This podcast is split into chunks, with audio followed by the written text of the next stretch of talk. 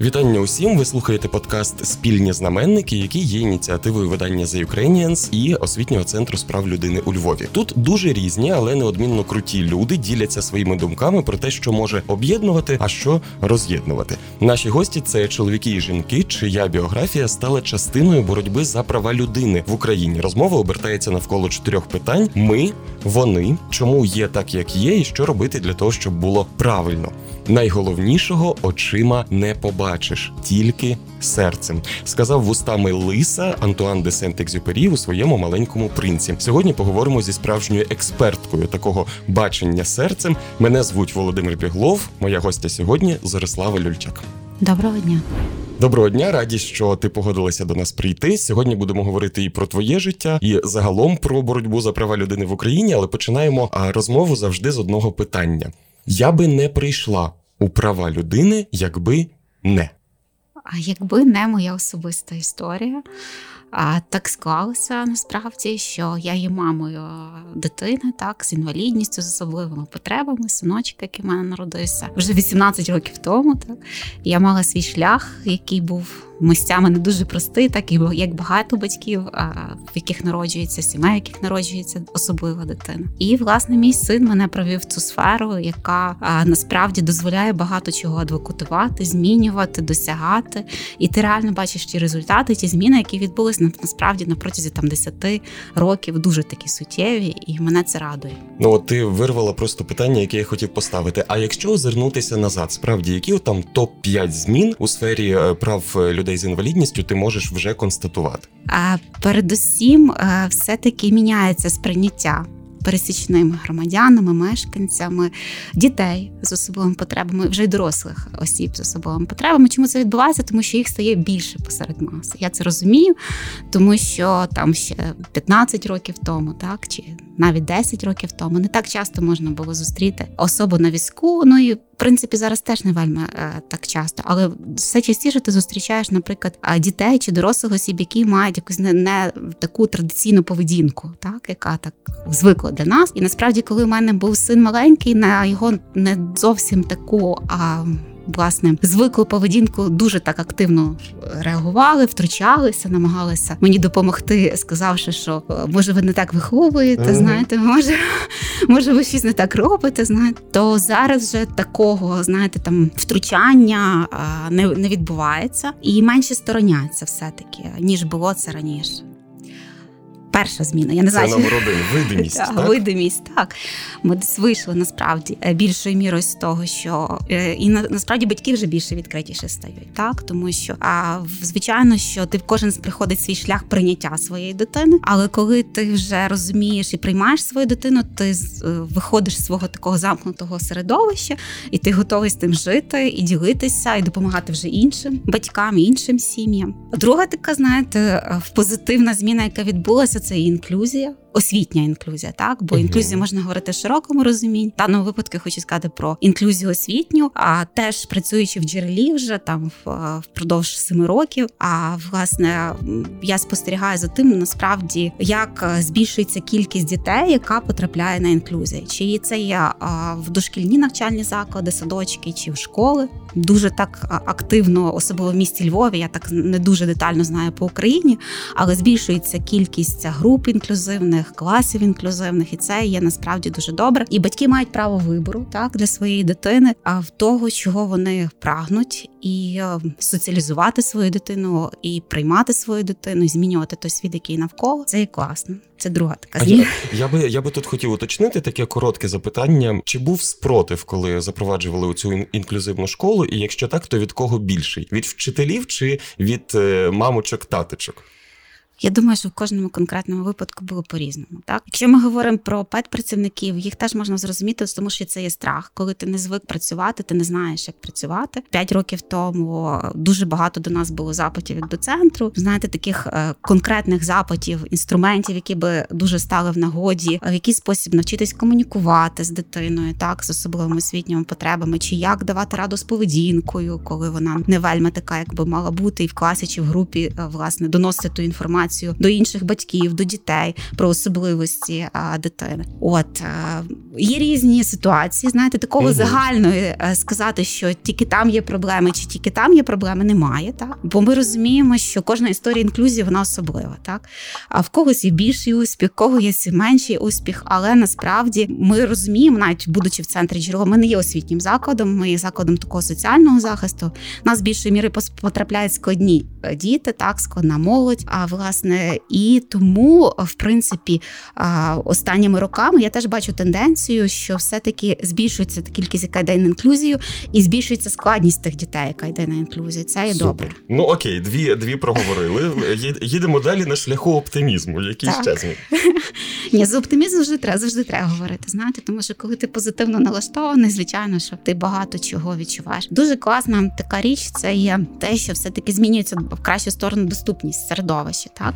А багато чого робиться, я знаю, що у Львові функціонує програма доступності, а, власне, облаштування помешкань, а, де проживають особи з інвалідністю, там, навіть наші вихованці, які з батьками проживають безпосередньо, там, я знаю, на другому, третьому поверсі, якщо вони давали заявку, їх включають цю програму і облаштовують доступність, там, ліфт, пандус в під'їзд, і це є класно, це є добре, так, і для багатьох батьків, так, це стало дуже таким хорошим вирішенням, тому що насправді складно візочко спускати, не кожен візочок входить в ліфт, не кожен okay. будинок має ліфт, так, ми це повинні розуміти. Багато чого здійснюється і по доступності самого середовища, пониження тротуарів, так, і створення там, власне, зупинок, які облаштовані. Я розумію, що все одразу не відбудеться, знаєте, звичайно, що хочеться все і одразу, для багатьох, так, але тим не менше поступово це все відбувається, і зміни насправді є хороші, тому що у нас є, наприклад, працівники в центру джерело, які в джерелі, які пересуваються на кріслах колісних. Ми працевлаштовуємо дуже багато осіб з інвалідністю в себе. І власне я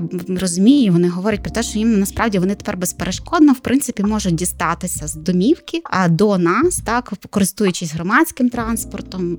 Є облаштований майданчик, є пониження, і в принципі це є добре. Ну це величезний плюс, тому що я не вперше вже чую від людей, які пов'язані там з кріслами колісними, що у Львові інфраструктура покращилася. Але але я би тут зачепився за оптимізм, насправді, тому що е, в кількох інтерв'ю я почув таку цитату: якщо ви хочете допомогти своїй дитині, то допоможіть у першу чергу собі, знайдіть свій власний внутрішній спокій. І це от воно просто десь лунає в інтерв'ю, а мені хочеться на цьому зупинитися. Що таке внутрішній спокій? Як Зореслава Люльчак знайшла свій внутрішній спокій? Ну насправді це і теж самопізнання. Так, кожна людина повинна ж мати от такий спокій внутрішній і мир з собою, бо без цього ми не зможемо там рухатись вперед, досягати чогось, так, розвиватися, бо кожен з нас прагне до розвитку в будь-якому випадку. А свій внутрішній спокій я одразу ж не знайшла, знаєте, та як кожна мама, в якої народжується дитина, в мене теж була така спіраль прийняття, яка, знаєте, кожен з нас приходить, коли стикається з чимось таким критичним в своєму житті, і була і депресія, і був і шок, і було неприйняття, знаєте. Але тим не менше, насправді, це одразу не відбулося, і хочу сказати, що мій шлях десь тривав близько п'яти років. Це не так, знаєте, ух, ах, звичайно, і все добре. Дуже багато, насправді, допомагає, коли ти бачиш інших батьків, які не є там постійно в стані депресії, так, вони живуть, вони гарно виглядають, вони працюють, вони дають з тим раду, не жаліються на весь світ навколо, що так сталося. Ну, сталося так, але ну, треба з тим жити. Життя не завершується, воно буде інше. Воно не буде простим, але воно буде, і ти далі будеш іти. Ви хочете почути від мене мій, мій ресурс? Ой. А мій ресурс, насправді, він є доволі таки широкий. Я завжди вчуся, власне, і, і навчаю, і вчуся, і це мені теж... Кандидатка економічних наук, на секундочку. Це не є таке екстра досягнення, насправді. Я свою кандидатську якраз писала в той момент, коли був виставлений діагноз мого сина. І, власне, для того, це допомогло мені зібратися, відверто кажучи, тому що відволікатись від того такого якогось розпачу, нестабільності. В мене, в принципі, зі школи була така доволі активність того, що що я щось маю робити, чогось досягати, і тут такий, знаєте, як провал, бо ти не знаєш, куди далі рухатись, що робити. Uh-huh. І ти розумієш, що є речі, які ти змінити не можеш, ну, бо є речі, які ти можеш змінити, ти хоч, тобі хочеться вірити, що ти їх можеш змінити, пробуєш все, що ти там можеш для того, щоб це змінити, але ну, рано чи пізно все-таки, коли ти людина, яка аналізує, ти розумієш, ну, не дасть тим ради, але, ну, коли я в розпачі, коли мені недобре, точно моїй дитині від того не краще, я маю зібратися. В результаті чимось я маю зайнятися. От і на той момент, навчаючись в аспірантурі, я, власне, написала цю дисертацію три роки, вчасно захистила і так далі. Але це дало можливість мені змобілізуватися і, насправді, покращити свій внутрішній стан. Так, але я зараз ще навчаюся в Українсько-католицькому університеті. І це при тому, що ще була німецька філологія. Так, була така історія. А в католицькому на кого? А, я пішла навчатися на управління неприбутковими організаціями. Це пов'язано з, праци... з моєю специфікою, моєї професійної діяльності. Так? А, власне, цьогоріч прийняла таке рішення, а, бо багато чого, знаєте, досягаєш самостійно, там туруєш той шлях, вчишся, але дуже круто, що є можливість когось повчитися. І вчитися завжди потрібно. Так? А, знаєте, не, не думати, що ти все знаєш на цьому світі, і ніхто там, там не може тобі сказати, як буде краще, можеш там штаки деколи приймати, але а, і дозволяє себе трошки опустити, так призумувати. Зробити звичайною так, людиною. Так, звичайно. Зореслава Люльчак – це така людина, яка експертно і переконливо коментує багато чого, що пов'язане з правами людини, і, зокрема, з правами людини для людей з інвалідністю. І в мене таке питання, а що втомилася повторювати Зореслава Люльчак? Ні, ну, ви знаєте, для різних цільових аудиторій ти різні речі там повторюєш, наприклад. А коли я спілкуюся з іншими батьками, так, дітей, а досить часто мене сприймають як все-таки керівником, керівницею, управлінцем, менеджером. І їм здається, що я не розумію тих проблем. Я не живу тими проблемами. Є така історія, бо в мене є інша роль. Водночас, ну, тобто я є керівником, я є водночас мамою, але все-таки при спілкуванні з батьками домінує з їхнього боку ставлення, що все-таки я не до кінця не розумію. І досить часто мені доводиться повторювати, що я таки мама, і у мене теж є проблеми, і у мене бувають різні дні. Так, але я тим не менше йду і працюю, і даю з тим раду. Так, і вам складно, і мені складно, але тільки від нас залежить, чи ми зможемо дати з тим раду. Ніхто, в В принципі, нас самих не врятує, ну, тобто за нас не зробить і за нас не змінить те, що потрібно для нашої дитини. Так, відповідальність все-таки за батьками відносно своїх дітей, так, не за державою, не за містом, навіть не за центром джерело. Ми можемо створити умови, але є якісь речі, які потрібно робити, щоб батьки це робили. Це якщо ми говоримо за батьків. Якщо ми говоримо за там журналістів, ну наразі так часто вже останнім доволі не доводиться спілкуватись, тому що це все міняється. А власне там мене жертви локдауну в цій ситуації. Але тим не менше, що би вам хотілося змінити? Що би ви зробили по-іншому? Мене часто питають. Я не вважаю, що щось потрібно змінювати. На себе в свій час і свої рішення були прийняті, насправді, так? І все-таки багато чого на рівні, знаєте, там говорять, от, нас там так все сумно, бо інклюзія не розвивається, все-таки воно не так має бути. І ти усвідомлюєш, що в інших країнах на це пішло десятиріччя. Ну, воно не може так статися одразу ж, так? Коли ти там десятиріччями особи з інвалідністю були приховані, невидимі, і тут одразу, щоб всі вийшли на вулиці, і вони стали ок, і все було супер-пупер, і ми розуміємо, що далі робити, ну так не буде. А що е, ніколи не е, втомишся повторювати? Ніколи не втомлюся повторювати про той успіх, який був в центрі джерело, бо джерело – це якраз є успіх батьків. І це крутий успіх батьків, знаєте. І все-таки треба розуміти, що від ініціативи батьків, відповідальності батьків, які готові там представляти інтереси тої спільноти, багато чого залежить. Бо досить часто теж можна говорити, нас не чують, нас не розуміють. А от, але, ну, от джерело – це є реальний приклад того, що це вдалося. І дуже добре, що воно далі продовжується. І це мене, і ця успішна історія, я ніколи не перестану нею. Мені не, не захочеться нею не ділитись, тому що воно є дуже позитивно і потрібно про це говорити.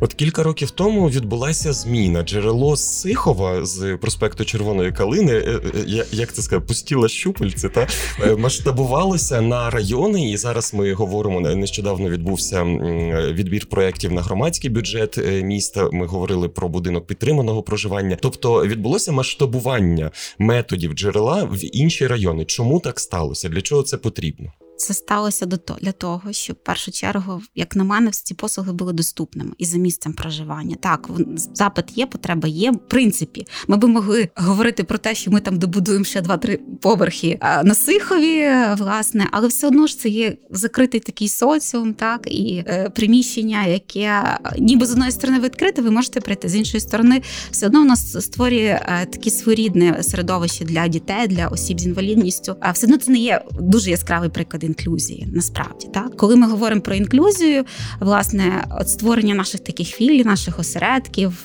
в районах Львова, так, в районах громади, яка вже тепер утворилася, вона дає можливість ще більше мешканцям бачити поруч з собою наших вихованців, осіб з інвалідністю, навчитися з ними взаємодіяти, приймати, спілкуватися, бо це насправді дуже класно працює. Ми це побачили, ми це прийшли. Як було спочатку так трошечки тривожно, а потім вже зовсім по-іншому. Сприймають навколишні мешканці і середовище. Тому це є класна штука. Єдине, що хочу сказати, що не єдине джерело би мало бути у Львові, і насправді ті послуги потрібні, і треба їх розвивати. Ми говоримо багато про те, що інфраструктура змінюється, ми бачимо, що зрештою трамвайні зупинки стають підвищеними, сам транспорт стає низькопідлоговим. І е, оця остання фраза «не тільки джерело» е, мусить цим займатися. Якщо уявити, що команда в міській адміністрації змінюється, там, ну, не вічно ж буде Андрій Іванович на вибори ходити. Чи можемо ми сказати, що наразі є якісь sustainable зміни, які не будуть залежати від того, які персоналі займають посади? Зараз ситуація така, що все-таки медицина вийшла в пріоритет, та, у зв'язку з ситуацією, яка складається в нашому середовищі. Але поза тим багато чого зроблено в соціальній сфері. І я думаю, що точно там такого якогось зворотнього процесу до того, що впроваджується, не буде. В принципі, якщо будуть розвиватися ініціативи, громадські ініціативи, так, які почнуть таку діяльність, я думаю, що підтримку від міської ради, від депутатського корпусу, які будуть шукати можливості і ресурси, точно вдасться знайти. Ти так подумати, якісь програми розвитку так для цієї сфери. Все можливо і все тільки вперед буде йти. Це, мені здається, залежить від е, пересічних громадян і громадянок. І от якби е, шукати відповідь на питання, що точно, який must-have розуміння людей з інвалідністю має бути в кожної людини, яка живе в Україні, то якою буде відповідь на це питання? Що точно треба розуміти? Мені здається, що все-таки потрібно це починати з виховання в сім'ї, так, і якесь прививання таких речей, бо дуже багато, ну, батьки, діти виростають на прикладі батьків, так, на цінностях батьків, на тому, як, яка емпатія у батьків до осіб з інвалідністю, там, чи дітей з інвалідністю. Який must-have?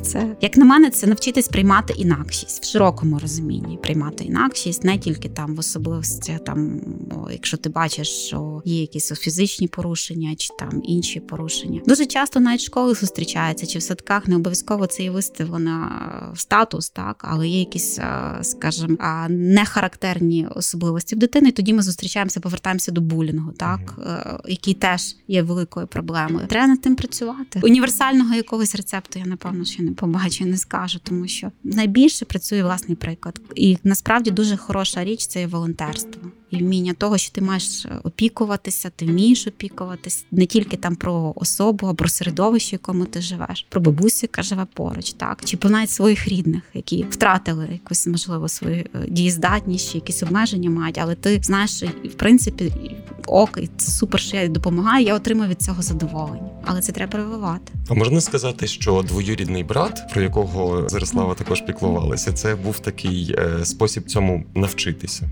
Ну, знаєте, це є дуже по-різному, насправді. Чому? Тому що у мене брат трошечки інша специфіка, бо інтелектуально збережень, там, там фізичне піклування, воно є, це одна річ. А коли в мене є син, і це є інтелектуальна неповносправність, і це є двадцять чотири на сім, і ти маєш організувати повністю, від тебе тільки залежить його щохвилина, щогодинне перебування, бо він саме не організовується. І це є різний-різний, знаєте, такий спосіб. Немає одинакового підходу. Прививати більше, чи брат, чи син, вони по-різному спровокували до того, як ти маєш себе поводити і на що ти маєш зважати. В інтерв'ю для Радіо Сковорода пролунала така, така градація подій про те, що там були і якісь походи до знахарів, і, і, і молитви, і все інше. Ну, на стадії прийняття, так, того, чого змінити не можна. І, напевно, є дуже багато батьків, які от далі туди ходять, шукають причини, не знаходять їх. Одна з таких причин, яку я особисто чув від кількох сімейних пар, в яких є діти з розладами аутичного спектру, це вакцинація. І ми зараз стоїмо на новому порозі вакцинації, тільки тепер ми будемо від ковіду. Як тут можна прокоментувати? Знаєте, кожен має свою точку зору і кожен має право на свою точку зору. В якийсь момент у мене теж були там підстави вважати, я думала, що там причина вакцинації. Тепер з точки зору тих років пройшли і того, в зв'язку з тим, що все-таки більше спілкуюся з професійною спільнотою, так, і лікарів, і інших фахівців, які е, більшою мірою розуміють, чому так стається, так, чому з'являються якісь особливості розвитку в дітей. А, власне, знаєте, вакцинація може дати не поштовх, але ніби ускладнити це все. Але якщо воно є, і є ніби це слабке місце, так, воно тоді буде розвиватися. Так складається. І шукати причину, якщо ти навіть знаєш на сто відсотків причину, ти не можеш цього змінити. Насправді, ти будеш себе винити, лікарів винити, але воно не поміняє тобі цього. Треба навчитися прийняти, жити, думати, як ти далі будеш з тим давати раду, бо лікар, який зробив вакцинацію, не прийде до тебе в твоє життя. Ти не зміниш, час не повернеш назад. Чому так на це? Але це відповідальність батьків. Ти проаналізував, що ти маєш прийняти відповідальність. Або я роблю, або я не роблю, усвідомлюючи наслідки того, одного кроку і іншого кроку, знаєте. Тому це є особисте рішення, особиста відповідальність. Можна винити себе, можна винити лікарів, можна винити екологію, а можна лишити дитину і е, піти будувати своє інше життя. Як... Е, Як ти ставишся до батьків, які приймають такі рішення? Знаєте, ніхто не має права судити чи не судити іншу людину. Так, кожного є свої обставини, і кожен там приймає особисте рішення. Розумієте, якщо невчасно надати підтримку, і ти не знаєш, куди піти, куди постукати, так, бо насправді це є страшно в той момент, бо одна річ, насправді, є дуже велика різниця. Коли, наприклад, розлади аутистичного характеру, вони не стаються зразу при народженні дитини. Так, це є з віком, і ти живеш з дитиною, та ти бачиш там в три чи два роки, чи в рік, що щось не так відбувається, але ти вже там прожив той період часу, це твоя дитина, і ти вже ну, по-іншому доволі часто не уявляєш свого життя. Інша річ, коли це народжується дитина, і це є генетичний діагноз при народженні, він зразу ж встановлюється, так, і тут мама, яка щойно народила, грубо кажучи, яка є після пологовому не дуже то доброму психоемоційному стані, відверто кажучи, так, батько, який прийшов і теж в шоці від того, що сталося. Як їм з тим давати раду? Насправді, знаєте, це одна річ, коли ти поступово усвідомлюєш, доростаєш до того, що щось не так, а інша річ, коли тобі так на голову взяли і одразу ж кинули такий камінь, і що цим давати раду. Тому дуже важлива підтримка сім'ї. Якщо вона вчасно надана і, власне, вони отримали цей супровід, тому в нас і є програма раннього втручання центру джерело, вона в всьому світі працює, бо це показало, що це є той превентивний механізм, запобіжний, який дозволяє насправді не потрапляти, так, бо сім'я розуміє, що вона не лишилася сама, вона не лишилась наодинці. Ну, звичайно, усіх випадків таких ти не можеш уникнути, так? Ну, це право вибору. Ми часто згадуємо центр джерело, треба зазначити, що е, Зореслава ним керує, але е, не всі міста е, в Україні, навіть не всі обласні центри мають такі успішні історії, тому що центр джерело можна просто брати, всім показувати як рольову модель. Тому потрібно говорити, напевно, не про те, щоб відкривати такі спільноти в інших містах і так далі, а говорити про якісь зміни на вищому урядовому, законодавчому рівні. Е, що ще не зроблено? Багато чого зроблено. Водночас, так як ми більшою мірою працюємо як центр соціального, соціальній сфері, я бачу, а насправді багато по Україні є громадських ініціатив, батьківських ініціатив, які вже почали надавати послуги в той чи інший спосіб, і вони опиняються в тому, що їм важко залучити кошти, ресурси, а безпосередньо до своєї діяльності. А тому в соціальній сфері трошечки є питання. Так, у нас є прийнятий Верховною Радою закон України про соціальні послуги, який вже з першого січня ще минулого року війшов в дію, але дуже багато є непідзаконних актів неприйнятих, в результаті чого, власне, не може може працювати там механізм соціального замовлення, і, наприклад, органи місцевого самоврядування не можуть купувати послуги, які надаються громадським організаціям, так, бо стандарти не прописані, механізми не прописані. От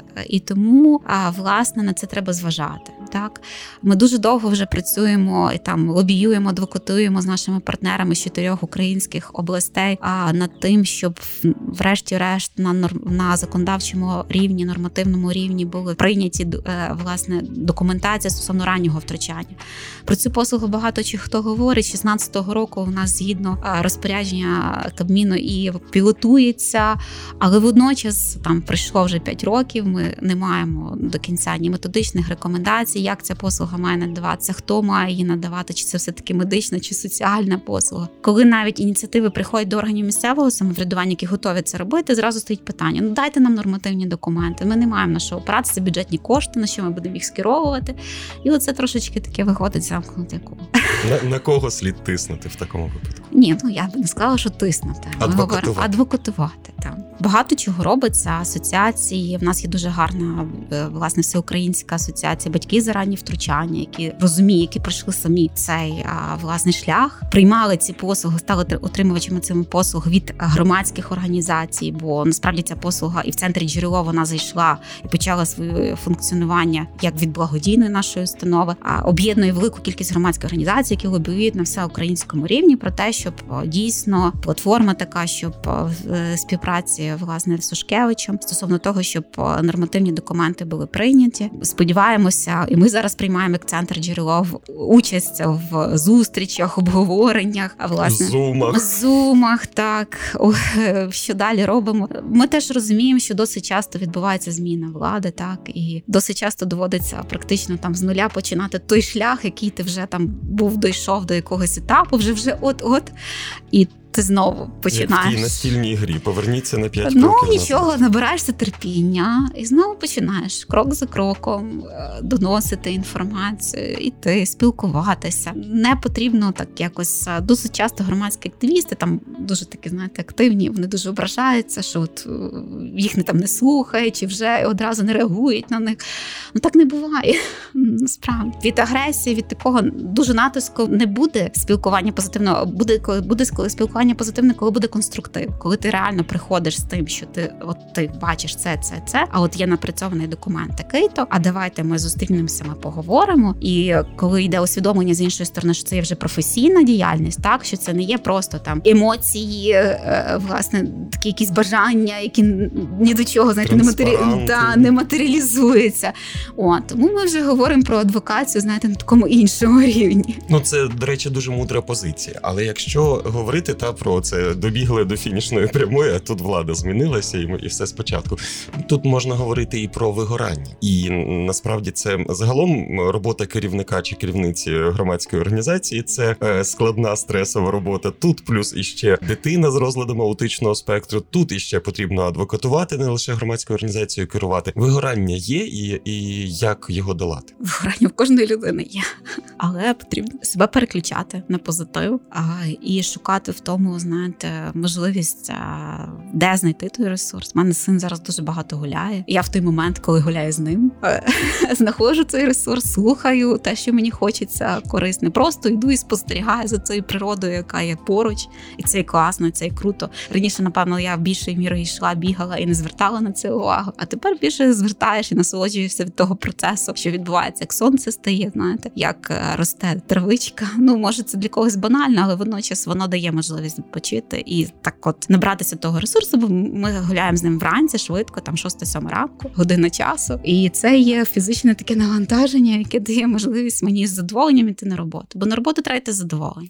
Спільні знаменники з Володимиром Бігловим на радіо The Ukrainians. Ну що ж, в мене є два технічних запитання. Одне щодо правильного мовлення, тому що ми впродовж цієї розмови чули словосполучення «люди з інвалідністю», а далі «люди з особливими потребами». Я в від Освітнього центру справ людини у Львові читаю лекції про правильне мовлення, про мовну гігієну. Я всіх твердо вчу. Винятково люди з інвалідністю, жодних особливих потреб. Звичайно, є особливі освітні Освіт. потреби, так, коли ми говоримо. Але як з точки зору практикуючої Зореслави правильно говорити? І чи це і на що це впливає? Насправді, якщо ми говоримо про коректне спілкування і нормативне спілкування, там офіційне спілкування, однозначно це вживання терміну особи з інвалідністю, діти з інвалідністю. У нас є категорія діти з групи ризику. А що щодо... це означає? Це діти з групи ризику щодо отримання інвалідності. Вони вік віком від нуля там до трьох років, які ймовірно отримають інвалідність, а ймовірно й не отримають інвалідність. Але це теж є категорія, яка от є отримувачем послуг в центрі джерело, от власне раннього втручання. Так, якщо ми говоримо про освітні, особливо освітні потреби, значить ми говоримо про освіту. Ну цей термін теж введений в законодавство. А ви знаєте, в нас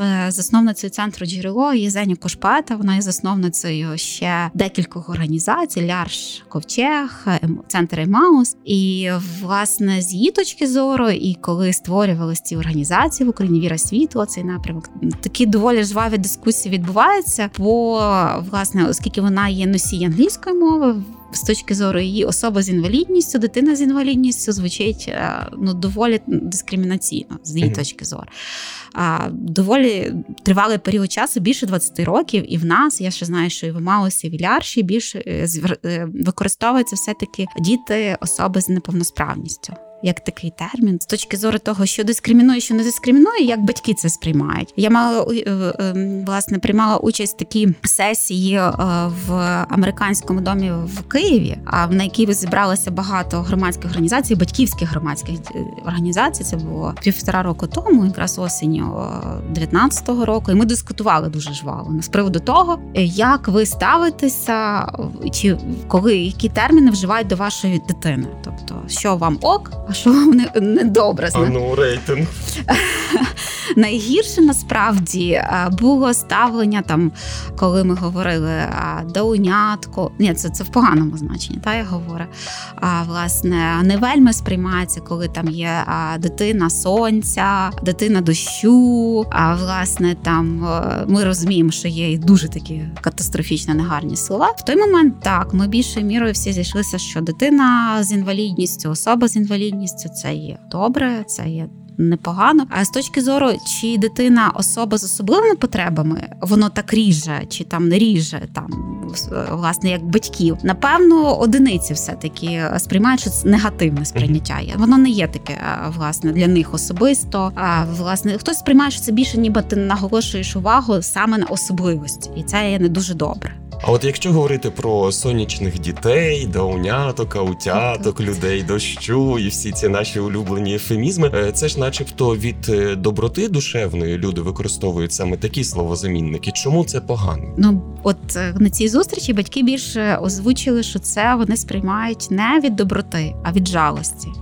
Ставлення таке, не від доброти, асоціація виникала. Я від себе тут додам, що загалом мова ворожнечі, оце таке неетичне спілкування, неетичне мовлення, воно полягає в іншуванні людини за певною ознакою. І, власне, найбільш нейтральним, що там або даун, або сонячна дитина, то найбільш нейтральним є дитина з синдромом Дауна. Тому що це посередині, і воно не дає ніяких оціночних суджень. Так, краще називати тоді, бо це, по суті, озвучення повноцінний діагноз. Абсолютно. Знаєте, звичайно, що на початку свого шляху будь-яка дити... мама чи тато важко сприймає. Чи буде там дитина з синдромом Дауна озвучуватись, бо важко, бо ти це проживаєш, так? Але потім ти вже розумієш, це і коректно, так? Це відповідає тій системі, в якій ми живемо, це відповідає нормативній документації, це відповідає медичній документації. Але не кожен завжди готовий сказати, що мені це не подобається, коли там... Але є батьки, які називають так навіть своїх дітей. Є, на жаль, досить Досить часто зіштовхуєшся із цим, як там та теоретик, практикуючий, так, які лекції читає, і е, не знаєш, що відповісти. Але є правила. Є правила, і ми мусимо їх дотримуватися. Ще одне запитання. Я досить маю ну кілька людей, які активно працюють у сфері захисту прав людей з інвалідністю. Зокрема, там це і організації незрячих людей, і тощо, тощо, тощо. І вони представляють ну, ось такі нові, ем, динамічні, класні середовища, як от джерело, так? Але є так звані старі організації, ну, скажімо, там якийсь союз, кого там сліпих людей, чи утог, утос, тощо, тощо. І між ними відбувається останнім часом те, що я можу спостерігати, між ними відбувається уже навіть не конкуренція, а така неприхована ненависть. Тому що організації, які засновані досить давно, ще навіть деякі з них за часів Радянського Союзу, це організації, які звикли, що їм дадуть шахові дошки, кошти і путівки кудись. Натомість тут відбувається боротьба за права, боротьба за повагу до різноманіття. Твоя позиція у цій історії? Ну, знаєте, на мою точку зору, будь-яка організація має розвиватися. Так, ну ти не можеш так працювати в дев'яностих роках, двохтисячних, двадцятих роках. Так, але в мене деяке відчуття є таке, що вони законсервувалися. Ну бо це було добре, інших умов не було, правил гри не було. Ну тобто середовище їх не змушувало мінятися. А самому просто мінятися це є не про ну складно, це є процес. А для чого створювати собі проблеми? Так, тобто це є стабільна система, яка працює, і, і звичайно ж тут раз і в них забирають їхні ресурси. Ну кому це буде подобатись? А звичайно, що насправді ніхто їм в тому не винен. Але поза тим, чи це буде спонукати їх мінятися, я не впевнена. Буде реально, що тобто буде спротив, буде агресивне якесь ставлення, так буде там штурмування листами вищестоящих органів, скарг. А чому це так? За що це так? Але ну без того, щоб це змінити, не, не з'являться ресурси в інших організацій, які з'явилися. Та ну бо так не може бути. Ми даємо це, і це ніби а, багато років добре, але є хороші ініціативи. А все одно ресурси обмежені. Не можна всіх зробити щасливими. Чи можна сказати, що такі організації є шкідливими в першу чергу для людей з інвалідністю? Перепрошую за таке пряме питання. З моєї точки особистої зору, там потім знаєте, прийдуть до джерела з трансферантом.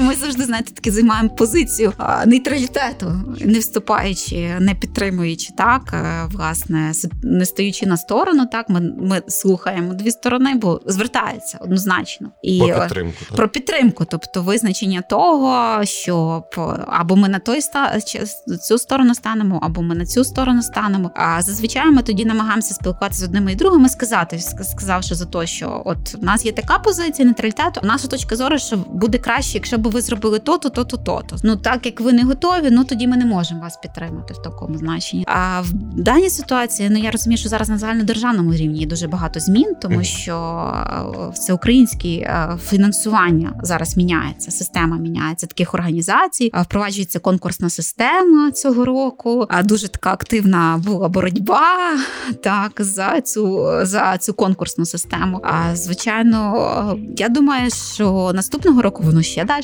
піде вперед. Ну, конкурсна система і те, що кожен має запропонувати кращий варіант, ну це твоє право, не просто так, бо мені положено, а тому що о, ти подумай, напиши проект, та напиши те, що ти будеш робити, і тоді буде підтримано.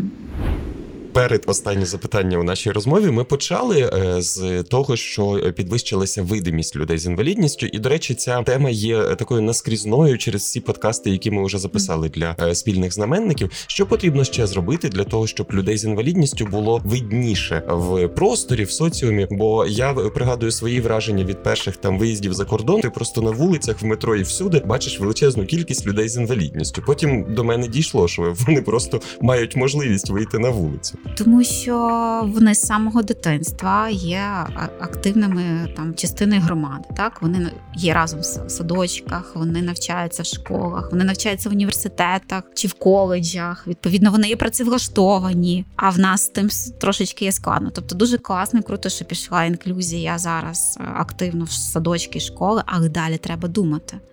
Тому що, на превеликий жаль, профтехосвіта, власне, і університетська освіта не є вельми доступною для здобувачів.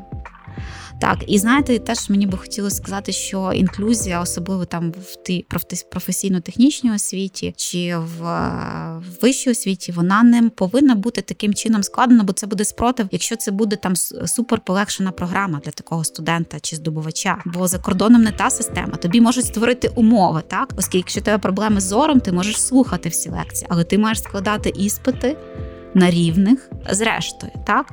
А, а в нас деколи це відбувається, і я знаю, що були такі прецеденти, тобто навіть якщо були спроби розуміння того, що студент, в принципі, навіть якщо ти йому створиш умови, не спроможний буде скласти. І тоді, що відбувається з іншими його колегами в групі, так? Бо для цього студента створюється інша там програма навчання, інший білет, і він такий самий тоді випускник там вищого навчального закладу, як і решта. Чи це така інклюзія має бути? Ну, це така інституціалізована сюсюкання виходить, так? Як на мене, це одна з найбільших проблем, власне, в суспільстві, яке мало поінформоване може бути про права людей з інвалідністю. Це оце жалість, сюсюкання, а давай я тобі допоможу. Не треба, має бути якийсь баланс. Тому аналогічно, якщо ми говоримо про працевлаштування, є і має бути послуга, підтримка працевлаштування особи з інвалідністю. Але це є той супровід для того, що початковий. Щоб облаштувати робоче місце, але тим не менше, все одно, тобто цей працівник має виконувати певний обсяг роботи. Значить, ця робота, яка він спроможний виконувати, має бути підібрана під нього, так? Ти не можеш тоді, відповідно, зменшити навантаження на цього працівника, бо він особа з інвалідністю вже зовсім, так, знаєте, одна третина з того, що би він мав виконувати. Хто буде зацікавлений брати на роботу такого працівника, якщо ти змушений будеш зменшувати настільки навантаження? Є хороші кейси про працевлаштування людей з інвалідністю, тому що питання ж природні. Ми всі знаємо, що завжди існує там два привида, які є на кожному підприємстві, які виконують квоту. Ну, квоту. Є хороші приклади. Я знаю, що громадська організація «Даун синдром» в Києві, mm-hmm. так, вони з Ашаном, корпорацією, яка дуже така відкрита до Даун синдрому в Україні, загалом має гарну програму працевлаштування дорослих осіб з синдромом Дауна в магазинах, гіпермаркетах Ашан, в пекарнях Ашан. Це є гарна річ, і, ну, воно працює, так, але є підготовка, є підготовчий такий етап, навчальний етап, і, відповідно, воно далі дає раду. Досить часто ти стикаєшся з тим, насправді, що батьки чи опікуни для того, щоб отримувати, наприклад, більшу винагороду, пенсія плюс ще якісь виход, вигоди додаткові, домагаються того, щоб була встановлена підгрупа А для особи з інвалідністю. Відповідно, вона не має права працювати. А для чого вони цього доп... вища матеріальна, пенсія? Так, матеріальна частина більша. Да? І, відповідно, наприклад, свого часу, коли ми в центрі джерело думали над соціальним підприємництвом, у нас був грант, ну, як варіант того, що там думали, власне, щоб працевлаштувати частину навіть наших вихованців, так, які, в принципі, дехто й міг би бути працевлаштований, але у них усіх є, власне, встановлена інвалідність підгрупи А, що вони не мають права бути працевлаштовані. Ну, але це ведмежа послуга. Так, але ти на це вплинути не можеш. Ну і останнє запитання, я дуже його люблю, тому що тут е, зазвичай неочікувані відповіді. Уявімо, що центр джерело масштабувався в межах усієї України, загалом інклюзивне суспільство реалізоване, коштів достатньо відкладено до глибокої старості, вся родина щаслива. Чим в такому випадку займається Зореслава Люльчак? Науковою діяльністю. Серйозно? Так. А яка тема? Куди? Ой, напевно, вже більше в соціальну сферу, бо в такій частині своєї там як здобутки дисертаційні мене більше пов'язані з енергозбереженням, зовсім зовсім інший напрямок. Але враховуючи практичний досвід, який я здобула і здобуду, так я думаю, що багато чого можна буде описати, знаєте, і реально зробити так, щоб наша наука була не тільки там формалізованою і теоретичною, відірваною від життя, а власне мала ту практичну цінність. А так як я маю досвід роботи в науковій сфері, думаю, вийде. Супер! Дуже дякую за цю розмову. Вітаю з виходом з локдауну і бажаю швидше нам дійти до старого нормального життя. Моєю гостею сьогодні була Зореслава Люльчак. Мене звуть Володимир Біглов. Біля режисерського пульту Вікторія Лавриненко.